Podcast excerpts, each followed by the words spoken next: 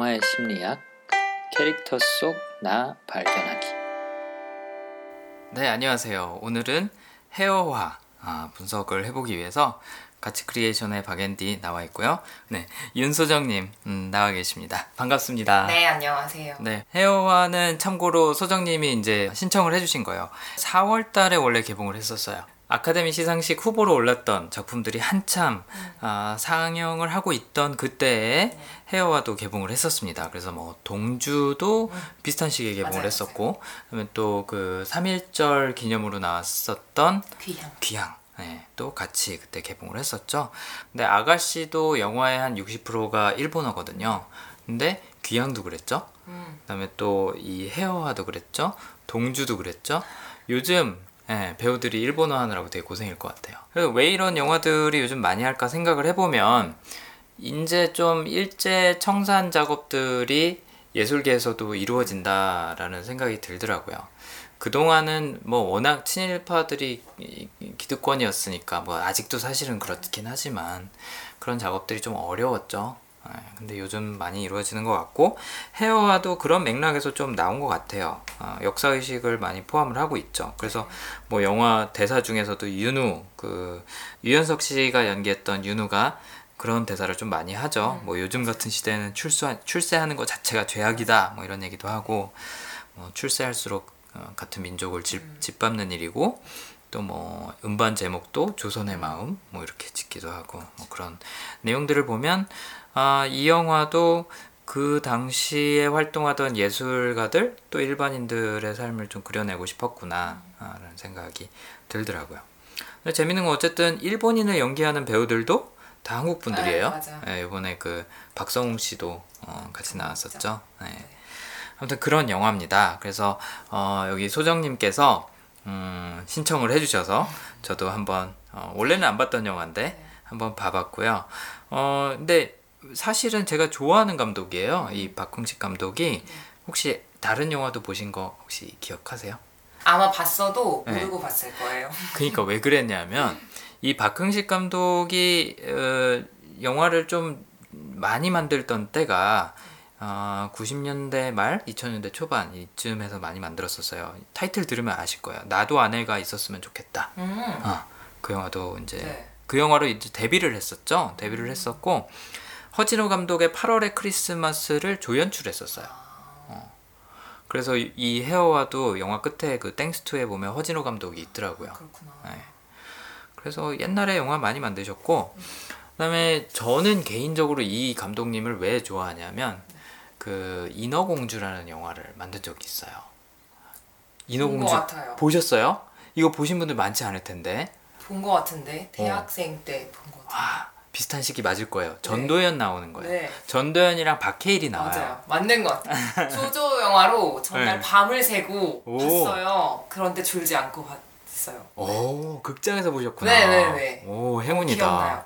네. 그때 그 영화 어떠셨어요? 혹시 기억이 기억하세요? 안 나요. 본 거는 기억나는데. 공간만 기억나고 음. 어, 네. 그러셨구나. 되게 오래돼서 기억이 안 나요. 저는 그 영화를 그 영화가 나왔을 때 아마 한국에 없었을 거예요. 그래서 나중에 최근에 TV에서 이제 틀어주더라고요. 아, 네. 그래서 봤는데 너무 좋은 거예요. 그렇구나. 그래서 이제 어둠의 경로로 한번 아, 네. 이제 좀 찾아볼까 했었는데 없어요. 아 없어요? 없어요. 없더라고요. 사실 전도연이랑 박해일 주연 정도면은 꽤 네. 유명한 영화라서 있을 법도 한데 네. 없더라고요. 그래서 어, DVD를 또 주문을 했습니다. 아, 했고 제가 이 영화의 심리학 하면서 네. 어, 해보고 싶은 것 중에 하나가 이제 같이 모여서 음. 영화 보고 그러니까 우리는 지금 영화 본 후에만 얘기를 네네네네. 나누고 있잖아요. 영화 같이 보고 얘기를 나눴으면 좋겠다. 왜냐하면 신작들은 뭐 GV도 있고 있어요. 그래서 네네. 얼마 전에 저도 그 양치기들이라는 영화 GV 하고 그랬는데 어 이거를 옛날 영화는 잘 안 하잖아요. 재개봉을 하지 않는 네네네. 이상. 음, 그래서 요 인어공주라는 영화를 한번 같이 보고 이야기 나눴으면 좋겠다. 그래서 저의 원대한 꿈은 네. 박흥식 감독님을 같이 모시고 GV를. 어, GV를. 그렇죠. 어, 음. 지나간 영화. 네. 어, 너무 예뻤던 영화예요. 저는 사실 한국 영화 중에서 어, 어떤 영화가 제일 좋냐 물으면 전 인어공주 아, 꼽을 것그 같거든요. 정도로. 그 정도로 좋았어요. 근데 왜전 기억을 못 하고 있을까? 워낙 예전 일이라서 네. 어, 그리고 그때 아마 아무 음. 생각 없이 봤을 수도 있을 거예요. 어, 밤을 새셨으니까 이제 네. 깨어 있는 데만 집중하셨을 수도 있죠. 그랬을 수도 있죠. 네. 아마 제 양옆에서 음. 같이 봤던 오빠들이 잤던 걸로 기억을 해요. 아, 코골면서. 네. 그래서 제가 나와서 굉장히 거만하게 어. 어, 어떻게 잠을 잘 수가 있냐. 이런 미개한 네. 그랬던 것 같습니다. 네. 그러셨구나. 박흥식 감독도 한국 영화 아카데미 출신이고요. 영화 아카데미 8기 어, 출신인데 이분이 그 전공이 굉장히 특이해요. 연세대학교 나오셨는데 천문 대기학과. 한번 되게 약간. 예, 그러니까 원래 전공대로라면 기상청 같은 데서 이제 근무하셨을 분인 거죠. 오, 예, 그런 분이 영화를 만드셨어요. 그러게요. 아무튼 그래서 이번에 헤어화를 이제 굉장히 큰 비용을 들여서 만드셨는데 어, 100억 가까이 들었다 그래요. 문제가 이게 제작비가 100억이라서 네. 어, 300만 명은 관객 수가 넘어가야지 손익분기점을 넘는데 한참 못 미쳤어요. 아 그래요? 45만 명. 어머 진짜요? 어, 네. 그러니까 그 좋다. 당시에 개봉했던 영화들이 좀 경쟁작들이 쟁쟁했어요. 일단 귀향이. 그 당시 그 3.1절 네. 플러스 뭐 요즘 그런 정서하고 잘 맞아 떨어져서 350만을 갔어요. 어, 엄청 저예산인데 귀향이 몇십억이 안 돼요. 제가 어. 기억하기로. 그다음에 또 동주도 마찬가지죠. 네네. 동주도 굉장히 저예산 영화고 그런데 115만 갔는데 정작 100억을 들였던 음. 이 헤어화가 45만밖에 못 갔다는 거죠. 네. 그래서 무슨 얘기를 이 감독님이 하셨냐면은 이번 영화도 망하면 내가 은퇴하겠다. 왜냐면 이거 바로 전 영화가 협녀였거든요. 아 이병헌, 네네네. 전도연, 전도연, 김고은. 김고은. 막상 또 그 막상이 아니지. 마침 또 최근 그 백상 예술 대상에서 네. 시상을 했는데 그 세 배우가 다 시상을 했어요. 이병헌 남우주연, 그다음에 전도연 여우주연, 네네. 그다음에 저희 김고은은 신인 여주. 네네네. 하고 세 명 다 수상을 했는데 바로 어, 전 작품 예, 협녀가 완전히 망했죠. 그저 예, 30몇만 명으로 기억해요. 어떡해요? 그럼 이제 다시는 볼수못 없나요? 볼지도 몰라요. 예. 어, 안 되는데. 아 그러니까 저는 개인적으로 좀 아쉽더라고요. 음. 이 감독님 영화 계속 보고 싶어요. 어, 계속 보고 싶고 그리고 또 배우들이 굉장히 캐스팅이 잘 돼요. 맞아요. 배우들도 제 생각엔 알지 않나 싶어요. 이 감독님이 굉장히 원래 잘하는 분이라서 같이 하고 싶어 하는 것 같다라는 느낌이 들더라고요. 그래서 뭐 두 가지 테마가 저는 보이던데 네. 최근에 개봉했던 그 아가씨처럼 여기서도 그 여성을 중심으로 한 영화죠. 예. 그렇죠. 두 여성의 예, 네. 우정, 친구의 우정을 그렸던 영화이기도 하고 또 역사 의식. 예, 요 4월에 개봉했던 여러 영화처럼 음. 그 일제의 강점기 시대에 네. 우리나라 사람들 그리고 또 특히 예술인들의 삶을 예, 그렸던 영화라는 점에서 이제 좀 돋보였던 작품인 것 같아요. 뭐 수정님이 저한테 이 영화를 이제 어, 한번 같이 이야기를 나눠보자라고 이제 신청을 해주셨는데 네. 소정님은 그때 어떤 기대를 갖고 혹은 어떤 기대를 갖지 않고 가셨었나요? 보러 가셨을 때. 일단은 보러 갔을 때는 네. 그런 것만 알고 갔어요. 정가가 아, 되게 자, 많이 나오잖아요. 그렇죠. 근데 이제 제가 같이 이제 일을 하는 강사님 중에 음. 한 분이 그 정가를 전공하신 분이 계시거든요. 아, 음악 전공이세요? 네, 국악 어. 전공하신 거죠. 근데 그 중에서도 오. 정가를 이수한 네, 아. 선생님 계세요. 그래서 최근에, 그러니까 그 당시로 최근에 네. 그분을 통해서 정가라는 걸 접한 어. 후였었고 그래서 이제 보게 됐고 제가 원래 여기에 나오는 배우들을 좋아해요. 어. 네, 사실 유연석 배우도 아, 좋아하고 그러시군요. 네 한효주도 굉장히 예쁘다고 생각을 많이 했었거든요. 어. 그래서 이제 그 두 배우가 좋아서 본 것도 사실 있었는데 음. 저는 음, 기대보다 굉장히 좋았던 영화였었거든요. 네. 일단 뭐 음악적인 부분도 되게 그래서 음. 저는 지금도 제 음악 목록에 OST가 담겨져 있어요. 아. 네, 그래서 그걸 가- 자주 듣는 편이고 그래서 음악적인 게 굉장히 좋았고 네. 그 다음에 저한테 많은 생각을 던져준 음. 거가 있었어서 어. 그게 또 굉장히 좋았었거든요. 그래서 사실 저는 그러셨구나. 45만이 들었을 거라고 생각도 못했어요. 더 많이 봤을 줄 알았어요. 어. 네, 저는 굉장히 괜찮았었거든요. 근데 약간 그러셨구나. 홍보가 좀 문제였었나 싶네요. 네. 그러게요. 초반에는 좀 뭐 예매율 2, 3위 하다가 네. 급격히 떨어졌어요. 음. 입소문을 잘 못한 것 음. 같더라고요. 어. 그런가 보네요. 사실 그래서 음. 왜 동주도 이제 팟캐스트에서 다루셨었고 그렇죠. 했었잖아요. 그쵸. 래서 이것도 올라오지 않을까라고 약간 기다리고 있었는데 아 그러셨구나. 네. 전 동주는 사실 못 봤거든요. 그러셨구나. 아직. 네, 그래서 좀 음. 봐야 되는 상황인데. 그래서 동주는 못 봤고 이건 봤는데 아. 동주는 올라오고 이건 사실 네, 약간 음. 아, 안타깝다라고 생각하고 있던 차에 음, 네, 신청을 하게 돼서 참 음. 좋았죠. 네. 네. 그래서 저는 이제 보고 나서 기대보다 굉장히 훨씬 더 좋았던 영화였기 때문에 네. 뭔가 좀 팟캐스트를 통해서 갈증을 해소하고 싶었지만 어, 네. 동주만 올라오고 해와는 올라오지 않아서 네. 실망을 하고 있었다가 아 네, 그러셨구나. 이 좋은 기회에 네. 신청을 아, 하게 돼서 참 기쁩니다. 아 다행이네요. 그리고 이 팟캐스트를 통해서 또 네. 뒤늦게라도 사람들이 이 영화를 많이 보면 더 좋을 것 같다는 생각이 들어요. 어 네. 아무래도 그렇겠죠. 네. 어 소장님이 신청을 해주셔서 어, 너무 고맙고 그다음에 또 혹시라도 다음에 또 그런 일이 생기면 네. 말씀을 해주세요. 이거 왜 안. 하고 넘어가셨나요? 하고 얘기를 해주시면 적극적으로 네, 저도. 신청하도록 하겠습니다. 네.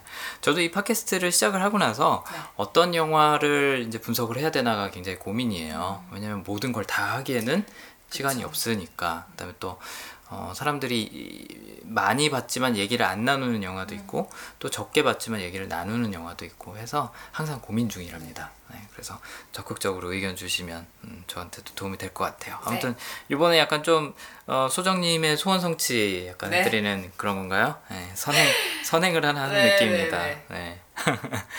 헤어와 이제 저도 이걸 보고 나서 어 일단 음악 저도 좋았어요. 네, 좋았고 나윤선 씨가 네.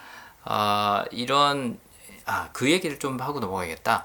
정가라는 게 뭔지 혹시 좀 설명을 간단히 해주실 수 있으세요? 그러니까 일반 들으시는 분들은 특히 영화 안 보셨던 분들은 정가가 뭔지 모를 것 같아요. 음. 어, 저도 뭐 정확하게는 잘 모르지만 음. 제가 들었던 느낌으로는 사실 국악하면 네. 그냥 생소리로 그러니까 득음해서 어, 생소리로 거칠게 되는 소리들이 굉장히 많잖아요. 그렇죠. 근데 정가를 들으면 어떤 느낌이냐면 아 굉장히 뭔가 고운 음, 그런 정제된. 음악, 네 어. 그런 음악이다라는 느낌이 많이 들어요. 그래서 가성도 많이 사용하고 그렇죠. 어, 잘 사용하지 않는 가성을 많이 사용하고 음, 뭔가 좀 이렇게 어, 높낮이가 변화가 많이 있으면서도 음, 그것들이 뭔가 이렇게 좀 아름답다, 그렇죠. 곱다, 음. 여성스럽다 뭐 이런 느낌을 준다는 음. 것 같다는 생각이 들거든요. 그렇죠. 우리가 흔히 하는 국악하면 이제 판소리, 네. 민요 이런 걸 생각을 하는데 그거보다는 조금 더 격식이 있는 그런 음악이라고 볼 수 있는 거죠. 서양으로 치면 뭐 오페라 정도라고 네. 볼수 있을까요?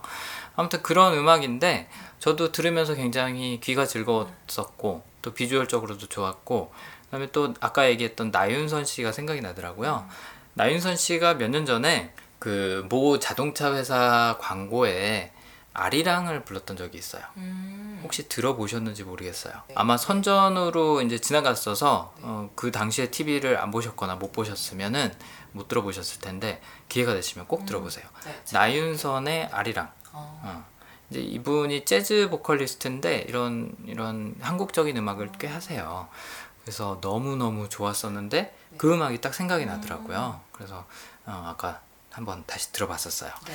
그래서 뭐 이런 음악들도 너무 좋았고 그다음에 또 제가 좋아하는 감독님이라서 어, 더 보고 싶었던 것도 있는데 어, 말씀하신 대로 많은 분들이 못 봤던 게 좀 아쉬웠던 영화예요. 이제 그 귀향도 그런 비판에 좀 휩싸였었어요. 3.1절이라서 네. 또 그런 위안부 문제가 부각되고 있는 요즘이라서 테마가 잘 맞아서 영화를 사람들이 많이 봤지. 영화 자체의 작품성은 뭐 사실 그 호응만큼 그렇게 뭐 어, 깊지는 않았다. 뭐 그런 비판 아니면 그런 평들이 좀 있었거든요. 근데 우리가 꼭 막 엄청난 그런 영화들을 봐야 되는 것만은 아닌 것 같다는 생각도 들어요. 그러니까 일단 늘 항상 얘기하듯이 각자가 뭔가 얻어갈 수 있으면 그건 좋은 영화일 수 있는 거고 객관적인 기준으로 점수를 매기고 서열을 세우고 꼭 그럴 필요는 없는 것 같아요. 소정님이 아까 녹음 전에 그런 말씀하셨잖아요. 영화 보러 갈때 네. 그냥 아무 정보 없이 가서 그런 보석을 발견해내는 재미가 있다. 맞아요. 근데 그 보석이 나한테는 보석일 수 있는데 다른 사람한테는 또 아닐 수도 맞아요, 있는 그렇죠. 거고 또 반대일 수도 있는 거고 그런 것 같아요. 근데 이 영화도 어떤 분들한테는 정말 다른 데서는 찾아볼 수 없는 그런 보석이 될 수 있을 네. 것 같아요. 이런 국악을 들을 수 있는 영화가 또 그렇게 많지 않잖아요. 그쵸. 어, 네. 그리고 또 흥행하기도 쉽지 않고 아, 국악이라기보다는 뭐 국악도 있지, 네. 어, 국악도 있고 뭐 가요도 있고 한데 어쨌든 네, 뭐 보석을 하나 들고 오셨습니다. 네, 그래서 한번 음, 어떤 이야기인지 네. 또 어떤 주인공들이 나오는지 한번 분석을 해 보시죠. 네. 음 그리고 아까 어 뭔가 생각을 하게 만들어줬다라고 네네. 하셨잖아요. 그게 어떤 거였는지도 저희하고 좀 아. 어, 중간 중간에 네네. 나눠주시면 좋겠습니다. 일단 뭐 간단한 줄거리를 말씀을 드리면 한효주가 연기했, 연기했던 소유리가 나오고요. 그 다음에 천우희 배우가 연기했던 서연이 네. 연희 캐릭터 이렇게 두 명이 사실은 주인공이죠.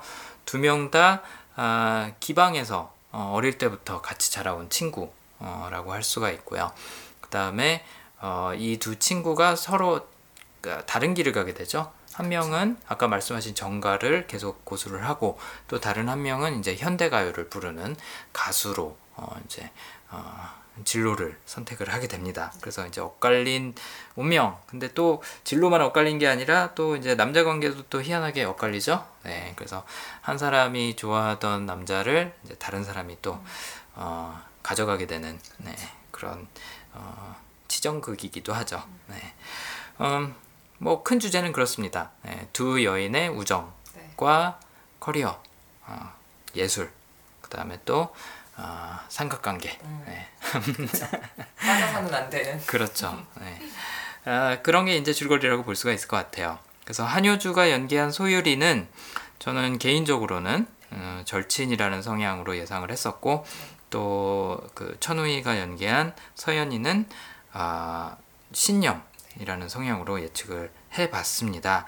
간단히 말씀을 드리면 절친 성향 갖고 계신 분들은 자기 주변에 있는 그 소수의 몇몇 사람하고 깊은 관계를 아, 만들어가는 걸 좋아하고요.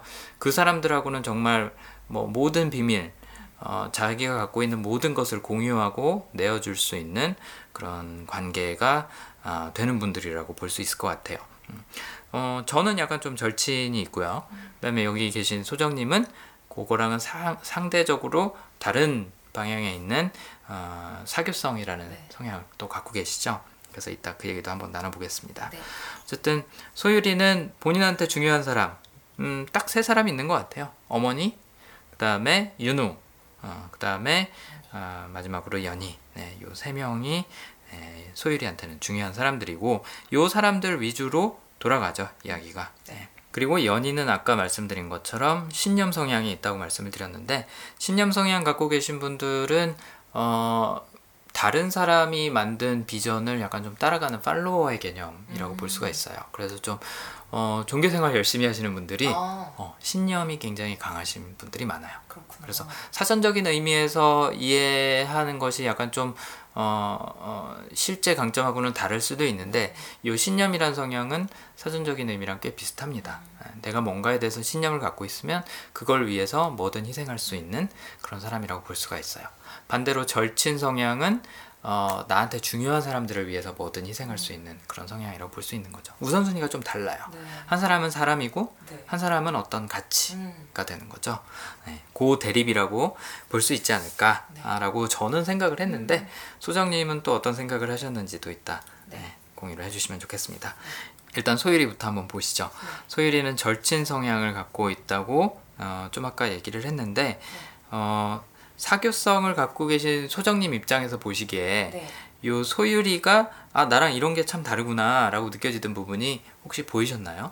어, 사실 음, 지금 이제 절친과 사교성이 약간의 반대라고 네. 말씀해 주셔서 사실 알았지 음, 저는 소율이한테 감정이입하는 경우도 되게 많았던 것 같거든요. 그러니까 음, 그래서 아 나랑 너무 다르다라는 느낌은 사실 어, 그렇죠. 오히려 잘 네. 못 받았고요. 네, 그 질투도 많이 느끼잖아요. 이제 소율이가 그렇죠. 네, 그런 면에 있어서 음. 아마 모든 여자들이 공감하지 않을까라는 생각이 들기도 하고 음, 그래서 근데 이제 그런 건 있었어요. 소율이는 새로운 사람들 많은 곳에 가서도 새로운 사람과 이렇게 얘기를 하기보다는 네, 늘 이제 의존하잖아요. 그래서 그렇죠. 뭐 윤우한테 의존하든 연희한테 음. 의존하든 그런 것들이 많다는 느낌은 받았던 게 음, 그 연희가 이제 그 조선의 마음을 녹음하는 곳에 소율이 놀러 가잖아요. 아 그렇죠. 네, 도시락을 가지고 놀러 가는데 그렇죠. 사람들이 다 음악 얘기를 하고 있을 때 음. 본인이 소외감을 느낀다는 느낌을 받았거든요. 오, 맞아요. 근데 저라면 음. 그 저는 음식이 맛있습니다라고 했던 사람과 굉장한 이야기가 나누면서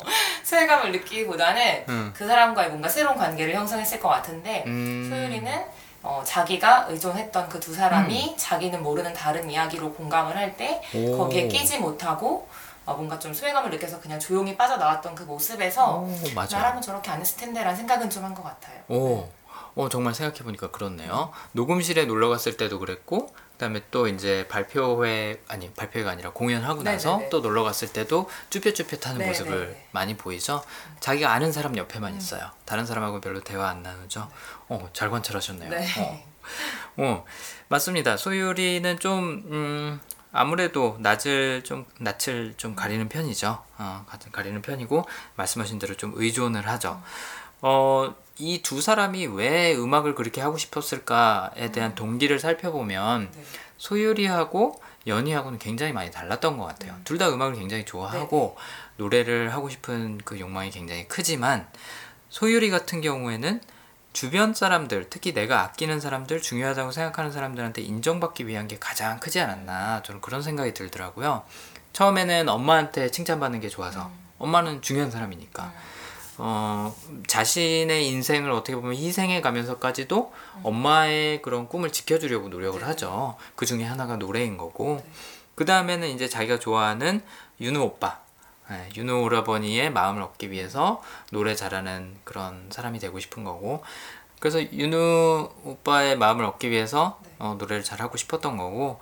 나중에도 어, 노래를 계속 하는 이유가 보면은 윤우의 마음을 다시 가져오기 위한 음, 그런 거죠. 자꾸 작곡가를 윤우를 데려오라고 네네. 하잖아요. 예. 어, 참고로 여기서 윤우라는 캐릭터의 설정은 어, 조선 최고의 어떻게 보면 작곡가죠. 네, 네. 네, 최고의 유행가를 만드는. 네, 유행가를 만드는 작곡가 아, 설정으로 나옵니다. 그래서 사실 어, 소율이가 부를 노래를 만들어 줄 사람은 아니에요. 왜냐하면 소율은 정가 부르는 친구니까. 그럼에도 불구하고 자신을 이제 노래하는 사람으로서 인정해주고 또 오라버니의 노래를 자기가 부를 수 있었으면 좋겠다라는 생각을 굉장히 많이 하고 있죠. 그래서 뭐 노래를 왜 하는지에 대한 이유도 동기도 어, 이런 성향에서 좀 나오지 않았나. 말씀하신 대로 낯 되게 많이 가리고 네. 어, 일단은 음, 친구인 연희한테 굉장히 의지를 많이 하죠. 네. 어, 연희를 굉장히 아낀다, 많이 의지하고 있다라는 거가 드러나는 장면이 어떤 것들이 좀 기억에 남으세요? 혹시 기억하실 수 있으면. 음, 저는 그 왜 첫 노름 값이라고 말했나요? 그 사람들이 그 첫 노름 값이라고 말했는지 뭐 정확히 기억이 안 나는데 그 음. 두 사람이 우산을 받고 나서 아, 네, 처음 이제 기생으로서 뭔가를 하고 나서 돈을 받은 걸 네. 어디에 썼냐고 물어보잖아요. 여기 연희한테 그랬더니 연희가 머뭇머뭇하니까 음. 아버지 다 갖다 드렸구나 이렇게 하면서 음. 연희가 좋아하는 그 가수의 차지현 씨가 연기한 그 가수의 앨범을 주는 장면도 그랬던 것 같고 그 다음에 그 차지현 씨를 그 윤우를 통해서 만나러 가게 됐잖아요. 그렇죠. 그때도 이제 자기는 뭘 하러 가야 되는데 거기에 연희만 남기고 사실 저 같으면 안 그랬을 것 같거든요. 네, 제가 굉장히 좋아하는 뭐 유명한 사람이 있다면 네. 나만 보고 아무리 친한 친구여도 나만 보고 싶은 마음도 좀 있었을 거고 음, 더군다나 자기가 좋아하는 윤우랑 음. 이렇게 둘이 남겨놓고 간다는 게 마음 편히 가지는 못했을 것 같은데 차에 타려는 걸 밀쳐내고 넌 그렇죠. 여기 있어라 이렇게 이야기하는 것도 굉장히 음. 아 연희랑 정말 친하게 맞아요. 마음을 다 주고 그런 맞아요. 친구였구나라는 생각이 들었던 것 같아요. 음, 절친 성향의 특징 중에 하나가 이제 모든 걸 공유한다. 비밀도 공유하지만 내가 갖고 있는 것도 공유하는 건데 여기서 새로 만난 그 가수도 내가 만든 인연이지만 공유하는 거고 윤우 오빠도 유능한 작곡가이고 나의 어떻게 보면은 뭐 그런 사랑하는 대상이지만 어, 기꺼이 공유하고 또 심지어는 연희가 가수로 점점 데뷔를 해가는 과정에서도 계속 지지를 해주죠. 네. 좀 당황스러워하긴 하지만 네, 맞아요. 어, 응원도 해주고 지원도 해주고 여러 가지를 해주는 걸 보면 어, 소율이는 자신의 모든 걸 공유하고 싶구나 네. 아, 연희랑 그런 생각이 들죠. 연희는 그것도 잘 모르고 그냥 넙죽넙죽 아. 네, 받아 먹죠. 네, 그게 좀 얄미워하는 것 같아요 소율이가 어, 자기가 이렇게 막 희생해서 음. 이것저것 막 주고 있는데 네. 어, 좀 그런 거를 어. 몰라주는 걸 어, 맞아요. 그러니까 어, 모든 성향이 그렇겠지만 또 절친 성향 같은 경우에도 내가 뭔가 아, 자연스럽게 한 거긴 해요. 네네. 그러니까 당연히 어, 공유해야 된다고 생각을 하는 거죠. 나의 절친이랑은 하지만 그렇게 행동한 것에 대해서 인정을 받고 싶은 욕구가 있거든요. 꼭 뭔가를 되돌려 받는다라는 개념이 아니더라도 인정받고 싶은 욕구. 예를 들어서. 네. 예를 들어서 책임 성향을 갖고 있는 사람이다. 그럼 내가 뭔가를 책임감 있게 했을 때, 음. 약속을 지켰을 때, 그걸 당연히 여기지 않고 인정을 해주고 알아줬으면 좋겠다라는 연구가 있는 것처럼, 어, 소율이 같은 경우에는 내가 모든 걸 내어주는 사람이다라는 거는 나한테는 굉장히 자연스러운 일이긴 하지만, 그걸 상대방이 알아줬으면 좋겠는 거죠. 근데 연인은 별로 그런 걸 안 알아줘요. 별로 그렇게 중요하게 생각하지 않는 것 같아요. 물론 고마워하긴 하지만, 네네네. 얼만큼 지금 소율이가 희생을 하고 음, 있는지 내어주고 잘 있는지 잘 모르죠. 네. 특히나 윤호 오빠에 대한 거는 뭐 어, 거의 그쵸. 인식을 못 하고 있잖아요. 맞아요. 나중에 왜 그 둘이서 빗속에서 네가 내 거 다 훔쳐갔잖아 음. 하는데 나 난 훔쳐가지 않았어라고 할 때 어? 라는 생각이 음. 들더라고요. 맞아요. 음. 연희는 음, 어떻게 하다가 윤호 오빠가 자기한테 에, 관심을 느끼고 사랑하게 된 건지를 모르는 건가? 그런 생각이 들었어요. 네. 음. 저 동생은 되게 얄미웠던 것 같아요. 약간 얄밉기도 하고. 훔치지 않았어. 뭐 그냥 윤호 오빠가 나한테 온 거야. 약간 음. 이런 식으로 얘기했잖아요. 근데 친구가 좋아하는 거를 분명히 알고 있었는데 그럼요, 네. 음, 그거에 대해서 별로 죄책감을 안 느끼죠. 네. 그리고 그 가수가 되는 것도 음. 마찬가지였잖아요. 어, 그렇죠. 나 같은 목소리가 조선의 마음이 돼야 한대라는 어. 말을 너무 쉽게 어. 소율이한테 가서 바로 앞에서. 네, 어. 하는 게 음. 참. 네. 네. 그러니까 일부러 그런 건 아니었을 것 같고 자각이 아예 없는 상태에서 얘기를 했던 것 같아요. 그래서 음. 뭐 연희는 소율이처럼 뭔가를 다 공유해야지 하는 마음으로는 안 그렇죠. 그랬던 것 같고, 맞아요. 네 그냥 이런 말이 그 사람에게 어떤 영향을 줄지 뭐 그런 건 전혀 생각 생각 안 해. 네, 아무 생각 없이 그냥 그러니까 둘이 서로 생각하는 게 좀 달랐던 거죠. 네. 소율이는 소율이한테 이 우정이라는 건 내 내 거를 모두 다 내어줄 수 있는 그런 걸 우정이라고 생각을 했던 건데 예, 연희는 좀 달랐던 것 같습니다. 이따가 연희 성향 얘기할 때 조금 더 자세히 이야기를 나눠보죠. 네. 어쨌든 가수를 데뷔하게 되고 또 레코드도 만들어내서 엄청난 호응을 얻게 되죠. 어, 물론 이제 총독부에서 불어 네. 그 조선의 마음이라는 타이틀 때문에 그러지 않았을까. 음, 뭐극 중에서는 어, 뭐 발성법에 문제가 있다라는 네, 트집을 잡았던 거, 어, 창법 미숙. 어, 그, 그건 도대체 뭘까라는 네. 황당함이 있었지만 실제로 그런 경우들이 있었나 봐요. 그러니까 꼬투리 잡는 거죠 한마디로. 그렇죠. 음. 근데 사실 처음에는 허가 도장이 찍혔었잖아요. 그렇죠, 그렇죠. 네, 어. 그러다가 이제 아, 그럼 그것도 혹시 소율이가 네, 저 아 네. 뒤에서 조작한 그쵸, 거구나. 네. 그래서 왜 처음에는 허가 도장이 찍혔는데 소율이가 그 경무국장과 하룻밤을 보내고 나서 어떤 아. 전화를 받고 나서 다시 빨갛게 불어 도장을 아 맞아 그 찍었죠. 부하 직원이 이렇게 가서 네. 속닥속닥 하죠. 그래서 아마 음, 네, 꼬투리를 음, 어쩔 수 없이 잡아야 했었어요. 잡아야 하는 상황이었구나. 처음에는 뭐 조선의 마음이건 음, 목소리건 사실 상관없이 허가를 받았었는데 그랬었군요. 그래서 나중에 그 연희가 소율이한테 다 네가 한 짓이었어라고 네, 물어볼 맞아요. 때 그것도 포함이 돼 있었던 거구나. 오, 네, 수정님하고 얘기하면서 하나 또 아, 네. 배워가네요. 음, 그렇구나. 소율이가 가수로 데뷔하고 또 레코드를 내고 하는 거에 대해서 엄청나게 질투를 하면서도 응원을 해주죠. 네. 네. 속으로 좀 갈등이 많았을 것 같아요. 혼란스럽고 소율이 입장에서는. 분명히 나한테 중요한 사람이고 내가 아끼는 사람이라서 나도 잘해주고 싶은데 음. 갈등이 생기는 부분은 어, 내가 좋아하는 오빠를 이 사람이 지금 차지하고 있다. 그쵸. 아, 사실은 그게 제일 컸겠죠. 그랬겠죠. 음, 그 어, 오빠와 모든 거를 공유를 하고 싶은데 네. 어, 심지어는 내가 갖고 있는 재능도 오빠와 공유해서 같이 음악도 만들고 노래도 만들고 하고 싶은데 어, 윤호 오빠가 지금 자꾸 연희를 편애를 하고 연희를 네. 가수로 데뷔를 시키고 있으니까 그런 부분이 박탈감이 굉장히 컸겠죠. 예. 절친 성향 갖고 있는 사람한테서 공유하고 있던 것을 뺏어간다라는 음, 거는 굉장한 배신으로 느껴질 수 있는 거거든요. 그렇죠. 네. 괜히 어떻게 보면은 이렇게 해코지를 했다라고 보기에는 어, 소유리의 절친 성향이 너무 강하지 않았을까 음. 네, 그런 생각이 들더라고요. 사실 전 처음에는 그렇게 생각했거든요. 소율이가 사실은 윤우에 대한 사랑보다 노래에 대한 집착이 더 컸을 거다라고 음. 생각했던 게 일단은 첫 번째로는 포스터에 보면 이 노래가 내 것이어야 했다 라는 음. 글이 있잖아요. 아 그렇구나. 네, 그 포스터에 하나에 있거든요. 그래서 오. 이 사람이 내 사람이었어야가 됐다가 아니라 네. 이 노래가 내 것이어야겠다라는 거랑 음. 그 다음에 그 빗속을 뚫고 찾아가잖아요 윤우를 그렇죠. 그 조선의 나 같은 목소리가 조선의 마음이 돼야 한대라는 얘기를 듣고 바로 뛰쳐 나간단 말이에요 어, 그렇죠. 그래가지고 찾아갔을 때도 어, 그렇게 얘기한단 말이에요 오빠가 내 노래를 안 들어봐서 그렇다 어, 나도 할 그렇죠. 수 있다 막 이렇게 하면서 거기 앞에서 노래를 막 불러준단 말이죠 그런 것도 그렇고 나중에 이제 마지막에 보면 현대로 돌아와서 음. 소율이 연희 인척을 하게 되잖아요. 거기에서도 저는 사실 어, 자기가 좋아했던 남자도 죽었고 음, 그 남자를 뺏어간 여자도 죽었으면 사실 음. 그렇게까지 그 사람의 인생으로 살 만큼은 아니라고 생각이 되는데 그렇죠. 그렇게 무대에 나가서 많은 사람들 앞에서 노래를 서연희인 것처럼 노래를 음. 하는 걸 봤을 때 음.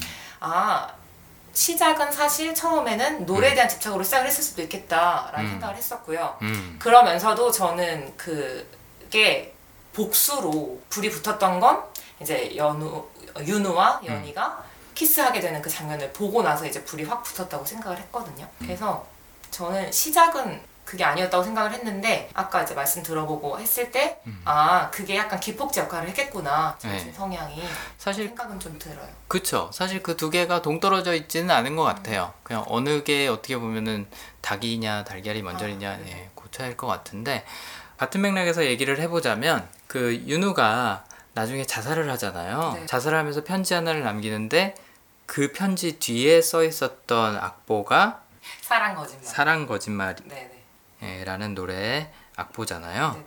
어 그거에 대해서 굉장히 애착을 갖고 있는 걸 보면 음. 어, 단순히 노래라기보다는 윤우가 만든 노래. 아, 예. 그러니까 저 노래는 내가 했어야 되는 노래다라는 건 윤우가 만든 노래였는데 어. 내가 불렀어야 되는데 그거를 내 친구가 불렀다. 그렇구나. 아. 네. 라는 식으로도 이해를 해볼 수 있을 것 같아요. 맞는 것 같아요. 근데 어쨌든 두 캐릭터 다 네. 노래에 대한 집착이 있어요. 근데 아까 얘기한 것처럼 동기가 어디서 그 마음이 오느냐가 좀 달랐지 않았을까. 네. 어쨌든 소율이한테는 어, 주변 사람한테 인정받고 싶은 마음, 네, 윤우한테 인정받고 싶은 마음이 굉장히 컸겠죠. 근데 항상 이런 얘기는 늘 있는 것 같아요. 뭐 오디션 보러 갔는데 친구가 붙었어요. 나는 떨어지고. 뭐 이런 거. 음. 그리고 또 어, 우리가 강점 얘기할 때 항상 얘기하는 것 중에 하나가 재능이 있는 사람이 투자하는 것을 재능이 없는 사람이 투자하는 걸로는 절대 못 이긴다라고 얘기를 하거든요. 여기서도 비슷한 케이스인 거죠. 적어도 이 가요에 있어서는 어, 소유리보다는 연희가 훨씬 더 네. 재능이 있었고 그게 계속 영화 내에서 부각이 되죠. 맞아요. 거기서 느끼는 박탈감도 또 네. 컸겠죠. 어, 나는 재능이 있는 사람인데 주변 사람들한테 인정을 못 받으니까 어, 그런 것들이 괜히 서운했을 것 같아요. 하지만 겉으로 보기에는 어쨌든 뭐 연희가 잘 되는 것에 대해서 굉장히 기뻐하려고 노력을 하죠. 네. 네. 맞아요. 그래서 연희가 느끼는 배신감도 또 컸을 것 같아요. 음. 겉으로는 나한테 정말 자기 일처럼 기뻐해 줬는데 맞아요. 속으로는 아니었구나. 음. 음, 뭐 그 데뷔하는 날도 어, 저의 오늘을 저보다 더 기뻐해 줄 한 사람이다. 네. 뭐 이렇게 얘기하기도 하고 어, 단 한 사람이다. 네, 맞아. 음, 그렇게 얘기를 하는데 막상 또 아니니까 음. 네, 그런 것 때문에 좀 서운했을 것 같아요. 음. 그래서 나중에는 그런 얘기까지 하죠. 네가 없어졌으면 좋겠어 연희야 라는 얘기까지 하죠. 음. 맞아요. 그때 좀 섬뜩하죠. 네. 그리고 실제로 그 얘기를 하고 바로 어. 죽었잖아요. 그렇죠. 네. 바로 또 연희는 총을 맞아서 죽죠. 예. 그 죄책감이 사실 갖고 살아가기가 굉장히 힘들 것 같은데, 어마어마했을 것 같아요. 음, 노인이 될 때까지 멀쩡히 살아 있었다는 게 좀 신기하더라고요. 웬만한 사람 같으면 그 충격 때문에, 어, 그쵸. 눈앞에서 어, 바로 그랬는데. 어, 제명에 못 살지 않았을까. 그 다음부터는 말하는 것도 굉장히 조심스러워졌겠죠. 그렇겠죠. 자기가 말한 게 현실이 됐으니까. 음, 그래서 그런 부분이 보면은 아 그 누구지 윤우에 대한 집착이 굉장히 강했구나. 음, 그 사람한테 사랑받고 인정받고 싶었던 마음이 되게 컸구나. 거의 네. 연희가 연희와 친구가 되기 전에는 그 사람이 전부였을 것 같아요. 어, 그렇죠. 네, 네. 자기 삶의 전부였을 것 같고 맞아요. 네. 음. 그래서 그 사람을 또 다른 자기의 전부인 연희한테 뺏겼다는 사실이 아마 아, 엄청난 그렇죠. 충격이 아니었을까. 그렇죠. 그러면서 자기의 전부인 두 사람을 다 잃어버리게 된 거잖아요. 맞아요. 나중에 그런 대사를 하죠. 뭐 뭐뭐 네가 훔쳐간 게 아니라고. 뭐 나는 아무것도 안 남았잖아. 근데 왜 나한테 아무것도 없지? 어, 너한테 너도 없고 음. 윤우 오빠도 맞아요. 없고 말씀하신 것처럼 내가 공유하고 있던 내가 다른 사람과 공유하고 있던 모든 거를 음. 그 사람들 당사자들한테 뺏긴 거니까 그렇죠. 다른 사람이 가져간 것도 아니고 맞아. 당사자들이 서로 뺏어갔죠. 음. 그러니까 어떻게 보면 빈 껍데기만 남은 거죠. 네, 소율이 같은 경우에는. 그래서 어, 상심하고 또 그 경무국장하고도 같이 네. 이제 어떻게 보면은 첩으로 어, 네. 들어가서 본인이 원래 하려 그랬던 음, 그 윤우의 노래를 부르는 가수가 되는 이제 꿈을 갖고 살아가지만 뭐 결국은 안 되죠. 네. 음. 저는 개인적으로 이 영화 설정에서 좀 어색했던 부분 중에 하나가 네. 연희가 나중에 1990년도인가 91년도인가 이제 그 TV에 다시 나오잖아요. 네네네. 1919년에 이제 해방이 됐는데 그때 뭐 못해도 20살 정도는 됐을 것 같거든요. 네네네.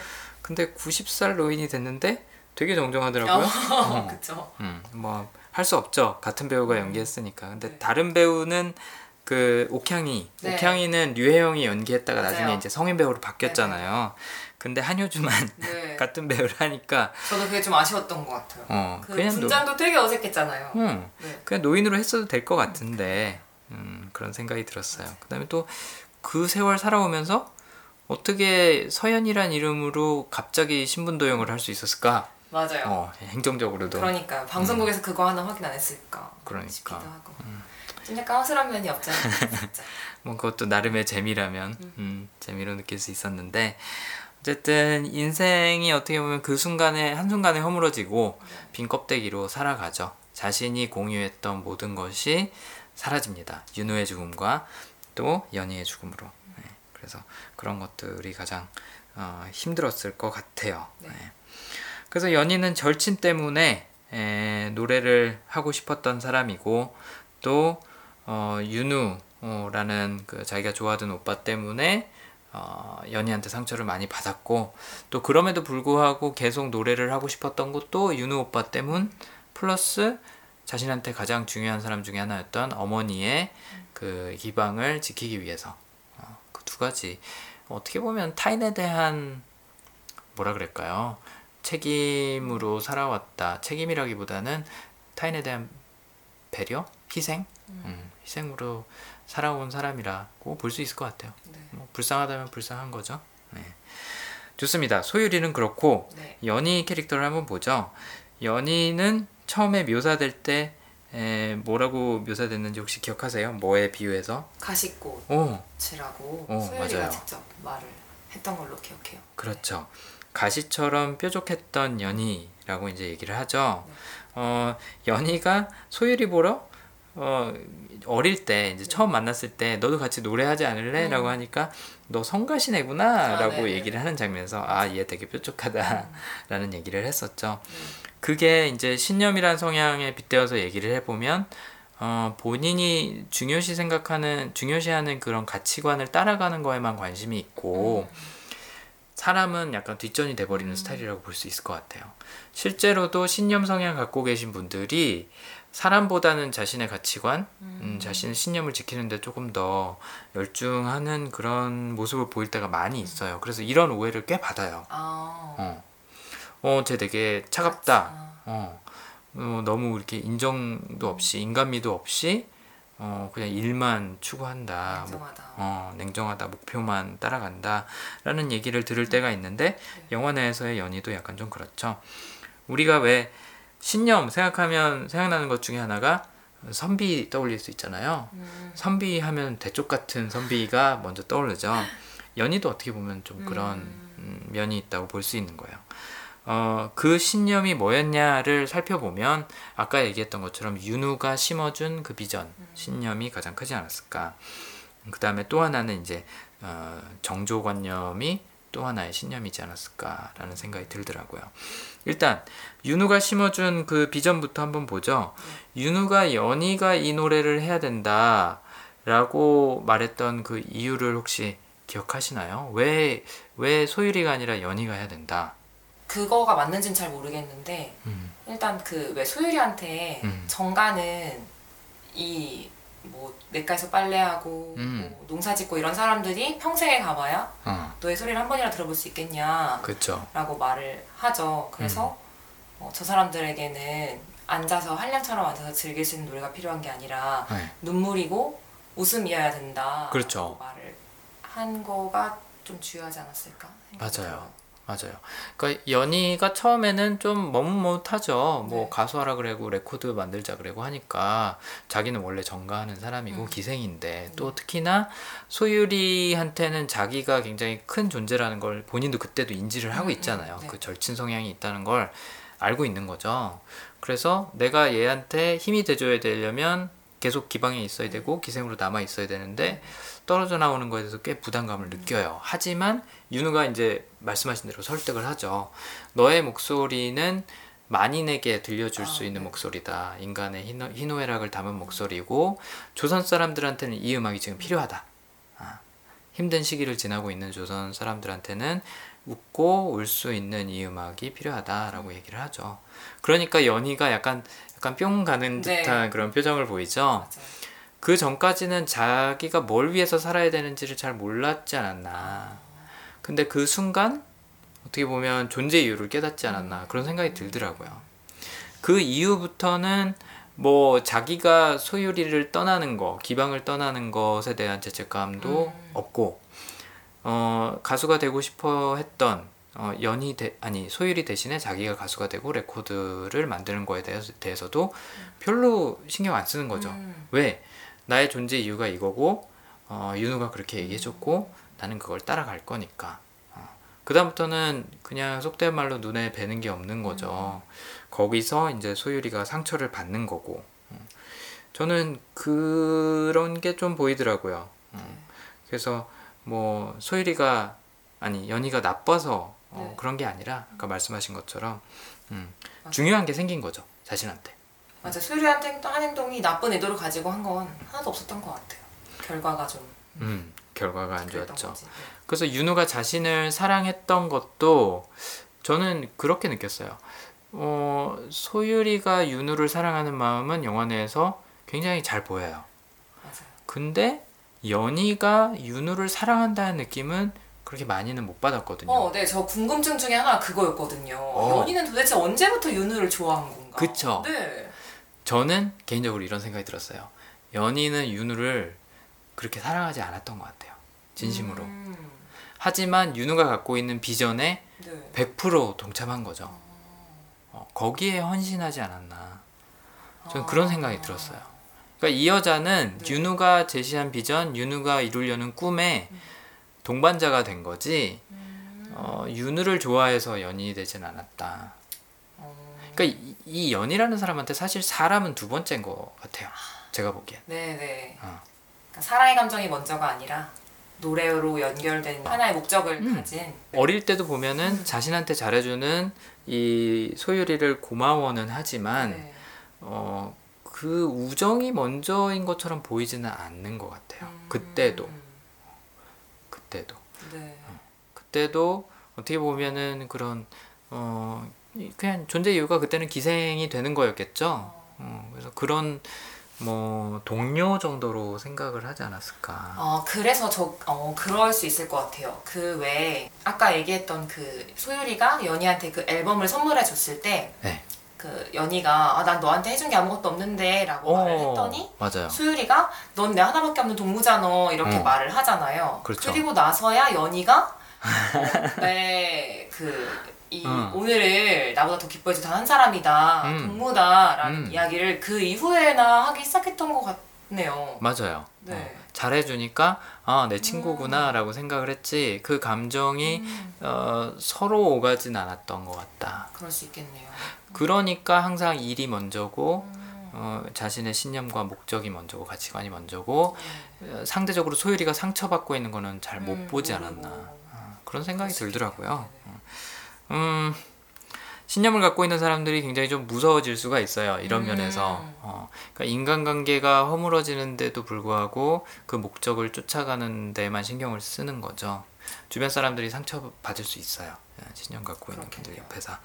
어, 아무튼 네, 어, 소유리의 마음이 어떻게 보면은 점점 더 이해가 되는 것 같아요. 음. 어, 연희의 성향이랑 소유리의 성향이랑 보다 보면 그러니까 절친이 만약에 없는 사람이었다 소유리가 그러면 그냥 아 얘좀 음, 그렇게 인간관계 중요시 안, 안 여기는구나 일이 먼저구나 하고 그냥 적당히 거리를 뒀을 수도 음. 있는데 끝까지 노력하잖아요 소유리는 맞아요. 방해를 하면서도 맞아요. 지지해주고 또 일거리도 음. 또 찾아주려고 노력하고 또 살인 사건에 휘말렸는데도 집에서. 보호해주고 그게 엄청 음. 소유리의 그 혼란스러운 마음을 대변하는 것 같긴 해요. 저도 사실 그게 이해가 안 됐거든요. 분명히 음. 그런 그러니까 연희가 그 지경이 되도록 만든 건 소유리인데 마지막에는 자기 방 앞에서 감춰준단 말이에요. 심지어는 자기의 비밀까지 폭로하면서 네, 그러니까. 어, 치부죠 치부 맞아요. 그리고 어. 그것 때문에 이제 연희가 그걸 알게 됐는데도. 불구하고 음, 네 음. 그러네요. 그러니까요. 어, 뭐 우선순위를 따지자면 소유리한테는 일단은 엄마, 음. 두 번째는 윤우 오빠, 음. 그 다음에 세 번째는 이 연이지 않았을까. 음. 아, 그 상황에서는 어쨌든 그래도 연희를 지켜줘야겠다고 느끼지 않았을까. 윤우는 일단 죽었고, 음. 어, 엄마는 내가 보호해주고 있고. 아니죠. 윤우가 나중에 죽었죠. 갇혀 있었죠 그때는. 아 그때 갇혀 있었나요? 네. 그래서 왜 연희가 죽고 나서 윤우가 찾아왔을 아, 때 그렇지, 그렇지. 연희 어딨어? 맞다, 맞다. 죽었다고. 음, 그렇다 그렇다. 네, 아마 윤우는 거기 갇혀 있어서 그쵸. 자기의 힘이 아니면 나올 수 없다는 걸 알았기 때문에 네, 연희가 지금 살아 있어도 음. 윤우를 만날 수는 없다라는 가정하에 이제 확신하에 보호해준 게 아닐까. 어, 그렇죠. 네. 그리고 실제로 경무국장한테 그런 부탁을 하기도 하죠. 못 어, 나오게 해달라. 못 나오게 해주- 해주고 어, 면회 못하게 해달라. 음, 음. 아무도 만날 수 없게 해달라라는 얘기를 하죠. 그러니까 이 절친이란 성향의 어떻게 보면 부작용은 편애를 하든지 아니면 이런 소유욕이 음. 과하게 발휘될 수, 발현될 수 있는 거라고 볼 수가 있고 신념은 신념의 부작용은 어, 사람보다는 일이 먼저일 음. 수 있다는 거. 어, 그런 부분이 있을 것 같아요. 근데 뭐 둘 다뭐 절대적으로 나쁜 성향, 좋은 성향은 그쵸? 아니죠. 네. 어, 우리가 늘 얘기하지만 그 영화 대사 중에 연희가 무대에 올라서 노래를 부를 때 어, 가시꽃이라고 불렀던 이 연희가 네. 무대 위에서 가시를 털어내고 있다. 네, 네. 어, 이런 대사가 나왔죠. 네. 소정님은 어떻게 그 대사를 받아들이시거나 느끼셨어요? 어, 저는 개인적으로 그런 것 같았어요. 그러니까 사실 저는 음. 연희가 음. 소율이랑 친하게 지내면서 뭔가 좀 열등감이나 음. 피해의식 같은 거 느꼈을 수 있다고 생각하거든요. 네. 왜냐하면 사실 소율이는 뭐 기생으로 자라긴 했지만 사실 어쩌면 어렸을 때부터 다 가진 사람이었잖아요. 그렇죠. 네, 뭐 부족함 없이 먹고 자랐고 음. 그다음에 모든 사람에게 노래 실력 인정받으면서 자랐고 그다음에 누가 뭐 말하지 않아도 최고로 노래 잘하는 사람은 소율이었고 음. 그렇죠. 래서 모든 것들을 항상 인정받고 있었기 때문에 어, 소율이가 이렇게 여기에 잘해줬지만 음. 어, 그래도 뭔가 좀 열등감과 이런 건 있었을 텐데 네. 자기가 혼자서 음. 뭔가 처음으로 인정받는 무대였을 수 있잖아요. 사실. 연희한테는. 네, 연희 그쵸. 스스로에게는. 그래서 자기의 그 어린 시절, 그러니까 사실 기방에 들어온 것도 아빠가 어. 팔아버린 거잖아요. 맞아요. 네. 그런 모든 것들을 털어내고, 음. 네, 자기 스스로 자기 존재감을 찾는 그런 순간이었기 때문에 그런 표현을 쓰지 않았을까. 음. 그래서 이제 더 이상 가시가 없어도 음. 자기 스스로를 보호할 수 있다는 생각이 음. 들지 않았을까라는 생각이 들어요. 음, 그쵸. 어릴 때는 굉장히 경계심도 많고 방어적이었죠. 네. 근데 어, 어느샌가 이제 정말로 자기 자신을 찾고 어, 꽃처럼 피고 있는 음, 그런 모습을 발견을 했는데 저는 이렇게 이해를 했어요. 어, 본인이 왜 존재하는지를 몰랐던 사람이 자신의 존재 이유를 찾고 난 이후로는 그 가치관을 따라가기 위해서 어, 여러 가지를 포용하기 시작했다. 그러니까 아. 방어 태세에서 이제 포용하는 태도로 바뀐 거죠. 음. 그래서 기생이었던 사람이 어, 정가가 아닌 가요를 포용하기 시작했고 음. 또 한, 항상 이렇게 단정했던 사람의 사람이 어. 이제는 현대 패션을 이제 수용하기 그쵸. 시작했고 네. 또 항상 경계 사람을 경계하던 연이었는데 어느샌가 그, 그 클럽 경성 네, 클럽 네, 사람들하고 굉장히 끈끈한 맞아요. 그런 사이가 됐잖아요. 그런 걸 보면서 아 이 아이가 이제 뭔가 자신의 존재 가치와 신념을 확실하게 발견한 이후부터는 굉장히 열려 있구나 어, 받아들이는. 어, 받아들이는 그런 사람이 됐구나 라는 의미로 이제 들리더라고요. 어쨌든 그 대사도 좀 인상에 예, 인상 깊게 네. 예, 들렸던 것 같고 또 어, 아까 얘기한 것처럼 연희가 노래를 하는 이유가 아, 소율이와는 다르게 네. 누구한테 인정받고 싶어서가 아니라고 음. 이제 아까 말씀을 드렸었죠. 네네. 그래서 신념이란 성향으로 봤을 때 윤우가 보여준 그 비전에 음. 맞게 예, 노래를 하는 게 음. 어, 연희한테 굉장히 큰 즐거움이 아니었나 네. 어, 그런 생각이 들더라고요. 조선의 마음을 대변해주는 목소리가 되는 것. 음. 실제로 그리고 조선의 마음 그 가사를 네. 천우희 씨가 1절을 작곡했다 그러더라고요. 네, 그렇다고 하더라고요. 어, 그래서 뭐 실제로 어, 네. 연희이자 천우희 음. 배우도. 음, 그 노래에 기여를 했다고 합니다. 네. 어쨌든 그런 신념이란 성향 때문에 노래를 열심히 하고 싶었던 거고 나중에도 어, 윤우의 행방을 모르지만 뭐 기획사도 다 망해버렸고 네. 음반은 불허가 났고 했지만 어, 소희를 찾아와서 난 노래가 너무 하 고, 싶- 음. 하고 싶다 그래죠. 네. 그때 그 마음이 신념이지 않았을까 싶어요. 음. 어, 나는 아직 조선의 목소리를 어, 대변해야 되는 사람이다. 그런 생각이 들었던 것 같아요. 음. 근데 안타깝게도 어, 소율이가 줬던 일자리는 네. 조선의 마음을 대변하는 게 아니라 조선의 어떻게 보면 몸을 파는 음. 음, 그런 자리였죠. 네. 그게 자신의 신념하고 정반대였던 거예요. 그렇겠죠. 어, 네. 그래서 느꼈던 실망과 괴리와 음. 분노가 너무 컸고 충격적이었기 때문에 그 일본 병사가 겁탈하려고 할 때 어, 살인을 할 정도로 네. 물론 이제 겁탈을 한다는 것 자체가 그렇기도 음, 음. 하지만 연희한테는 정말 너무나도 견딜 수 없는 음. 상황이지 않았을까 싶어요. 그렇죠. 어. 나는 조선 사람이고 조선 네. 사람들의 마음을 대변하는 사람인데 여기 와서 아, 나는 일본 사람들한테 질밟히고 있다. 네. 내 몸을 팔고 있다라는 생각이 너무 괴롭지 않았을까. 그랬겠죠. 음. 네. 그런 측면에서 이해를 해볼 수 있지 않을까 싶어요. 그 다음에 어, 아까 저희가 언급했던 것처럼 소유리가 연희한테 네가 다 훔쳐갔잖아 라고 할 때 난 아무것도 훔치지 않았어 라고 정색을 하면서 얘기를 하죠. 예. 너를 그렇게 만든 건 너야. 아. 저는 그 대사가 이렇게 들렸어요. 음, 일단은 뭐 나는 음, 별로 아무것도 훔치지 않았다라고 얘기를 하는 거는 유는 스스로 선택한 거야라는 걸로 들었고 너를 그렇게 만든 건 너야라고 한 거는 네가 신념을 버렸잖아.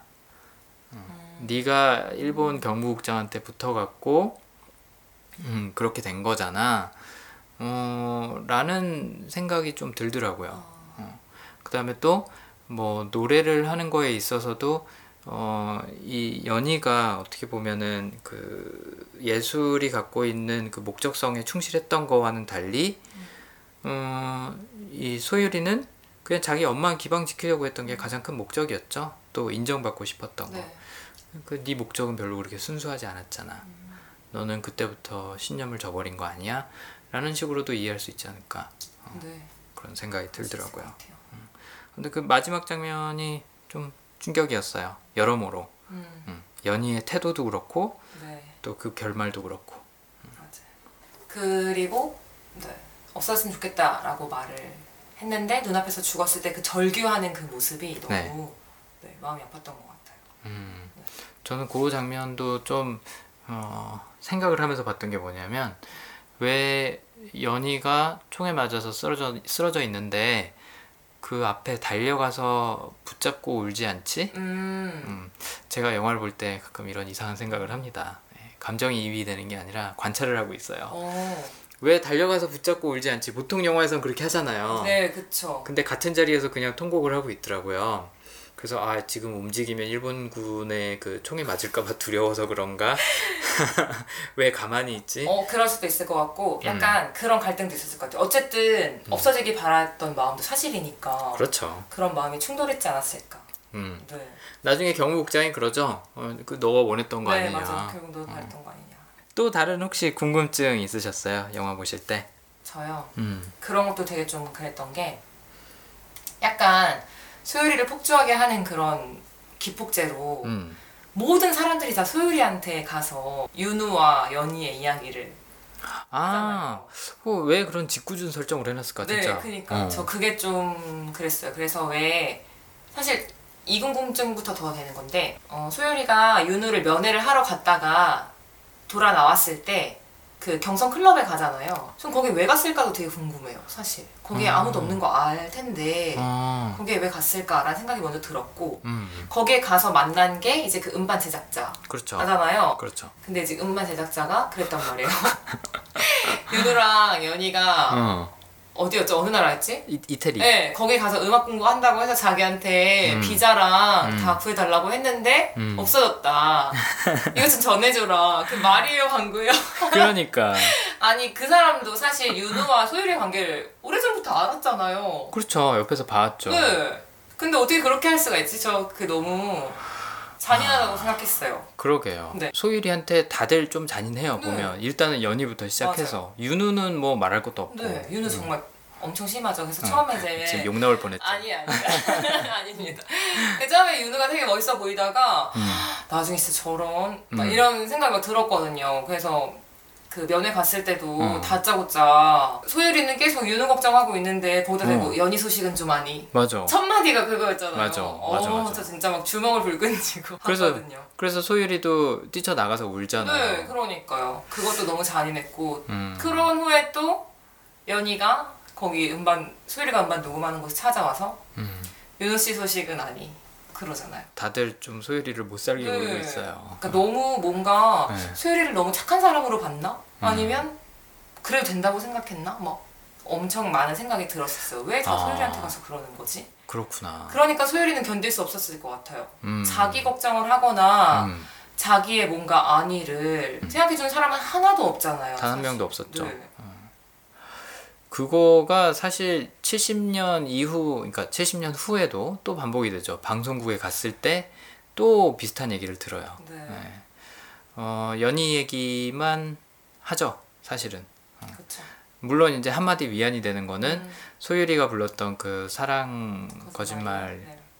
어, 그 노래는 진심이 담겨 있어서 그 노래는 괜찮더라 아, 라는 위안이 있긴 하지만 나머지는 다 연희가 네. 너무나 좋더라 근데 사실 저는 또 그 장면이 마지막에 네. 아까 얘기했던 그 연희 아 소율이가 네. 노래에 대한 집착이 더 강했을 거다라고 생각했던 것 중에 하나였는데 뭐냐면 음. 지금 자기가 연희인 거잖아요. PD는 자기를 연희로 알고 얘기를 하는 거잖아요. 그렇죠. 그래서 이제 연희 칭찬을 계속 한단 말이에요. 그러다가 마지막에 그 사랑 거짓말이라는 노래는 다른 건 다 연희의 아류였는데 음. 이건 다르더라. 음. 하는 하는 하나가 막 뭐지 어쩌 뭐? 마음이 담겨 있다 네, 마음이 담겨 있고 기술적으로도 완벽하고 어 맞아요 거의 뭐 지존 중에 지존이라 그랬나? 아무튼간 거의 최고의 표현을 썼단 말이에요. 맞아요 그러고 나서 아 물론 선생님이 더 훌륭하시죠라고 하는 게 어. 사실 전 그 PD의 마음이 음. 연희가 더 좋았다는 것보다는 음. 지금 연희가 있으니까 그렇게 아, 얘기를 그 앞에서? 거고 네 아. 사실 그 속마음은 음. 소율의 그 음악 실력이 더 좋았다라고 평가하는 것 같은 느낌이었거든요. 어. 그래서 그 얘기를 들었을 때 소율이가 이 좋은 걸 왜 그때는 몰랐을까요? 그렇게 말을 하잖아요. 맞아요 저도 그 대사 네. 받았었어요 저는 그 대사를 하면서 소율이가 음. 그 다음부터 인생은 자기를 찾아가지 않았을까라는 생각을 했거든요. 사실 그 뒤 이야기는 안 나왔지만. 맞아요 맞아요 그래서 저는 네, 사랑은 끝까지 받지 음. 못했지만 음. 오랜 시간이 흐른 뒤에 자신의 음. 악적인 가치를 인정받았을 때 소율이가 치유받았다고 생각을 했거든요. 음. 음, 맞아요. 그래서 네 앞에 말했듯이 음. 소율이가 노래에 대한 집착이 더 크지 않았을까라는 생각도 들었던 게 네 그것도 한 몫을 했거든요. 음. 맞아요. 어 저는 네 그게 이제 소정님이 보시는 거랑 제가 보는 거랑 결국엔 같은 맥락이라고 보는 게 어, 옛날에 노래를 열심히 하려고 그랬던 것도 윤우한테 인정받고 싶은 마음이 컸었던 부분도 있잖아요. 근데 그 지금 이제 언급하신 그 사랑 거짓말이라는 노래도 윤우가 이제 마지막으로 남겨준 네네. 노래죠. 그래서 더 진심이 담겨 있었고 음. 그것만이 어떻게 보면 자신을 대변해주는 노래가 돼버렸잖아요. 나머지는 사실 연희를 따라하려고 네, 그랬다라는 평을 주변에서 많이 했죠. 실제로 중간에 어, 틀어놓고 틀고 울면서 막 따라하기도 하죠. 맞아요. 네. 음. 그런 부분을 생각을 했을 때 노래에 대한 자신의 그런 뭐, 뭐 뭐라 그럴까 사랑 그 다음에 또 윤우에 대한 사랑 이런 것들이 같이 겹쳐 있었겠죠.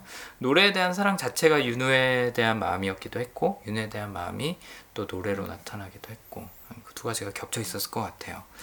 음, 그 대사가 좀 의미가 깊었던 것 같아요. 음, 네. 왜 몰랐을까 그렇게 좋은 것을. 그래서 제가 아까 생각을 많이 하게 했다라고 아. 하는 것도 사실 그 대사의 여운이 엄청 길었어요. 그러셨구나. 네, 그래서 지금 그 이후로 음. 그럼 내가 지금 놓치고 있는 나는 뭘까? 남하고 비교하거나 네, 아니면 그런 거- 누군가의 인정 때문에 네, 그런 생각 많이 했었거든요. 아 그러셨구나 그래서 네. 그 마지막 대사가 엄청 음. 가슴에 콱 박혀 있었어요. 음 그렇구나 음. 어떤 생각들을 하셨는지 음, 궁금해지지만 이거는 이제 네. 영화에서는 어, 말고 음, 네. 나중에 말씀 나눠보면 재밌을 것 같아요 음 좋습니다 또 뭐 다른 궁금증 혹시 있으셨나요 영화 보시면서 어 그것도 좀 궁금했는데 되게 뭔가 벼르고 온 느낌 엄청 들죠. 괜찮아요 제가 이런 답변하는 거 재밌어요 네, 그것도 되게 궁금했어요. 사실 그 아까 딱 반복적으로 좀 언급되는 부분이긴 한데 음, 소율이가 연희한테 그 얘기를 듣고 나, 나 같은 소리가 조선의 마음이 한대 라는 음. 소리를 듣고 이제 윤우한테 갔을 때 음. 소율이는 윤우한테 계속 그렇게 얘기해요. 왜 내가 아니라 소 어, 연희냐. 아 맞아요 어, 그 다음에 그 이난영 선생님이랑 오라버니가 내 노래를 안 들어봐서 그래. 그러면서 계속 음. 노래를 한단 말이에요. 그렇죠 유행가를 계속 불러줘요. 윤우한테. 그렇죠 그런데 그때 윤우가 빗속에 나와서 어. 소율이를 안아주면서 하는 말이 음. 그거란 말이에요. 나는 지금까지 다른 사람을 마음에 음. 품어본 적도 없고 음. 앞으로도 그럴 거야. 근데 소율이 얘기는 노래에 대한 얘기인데 음. 윤우는 자기의 사랑을 이야기했단 말이에요.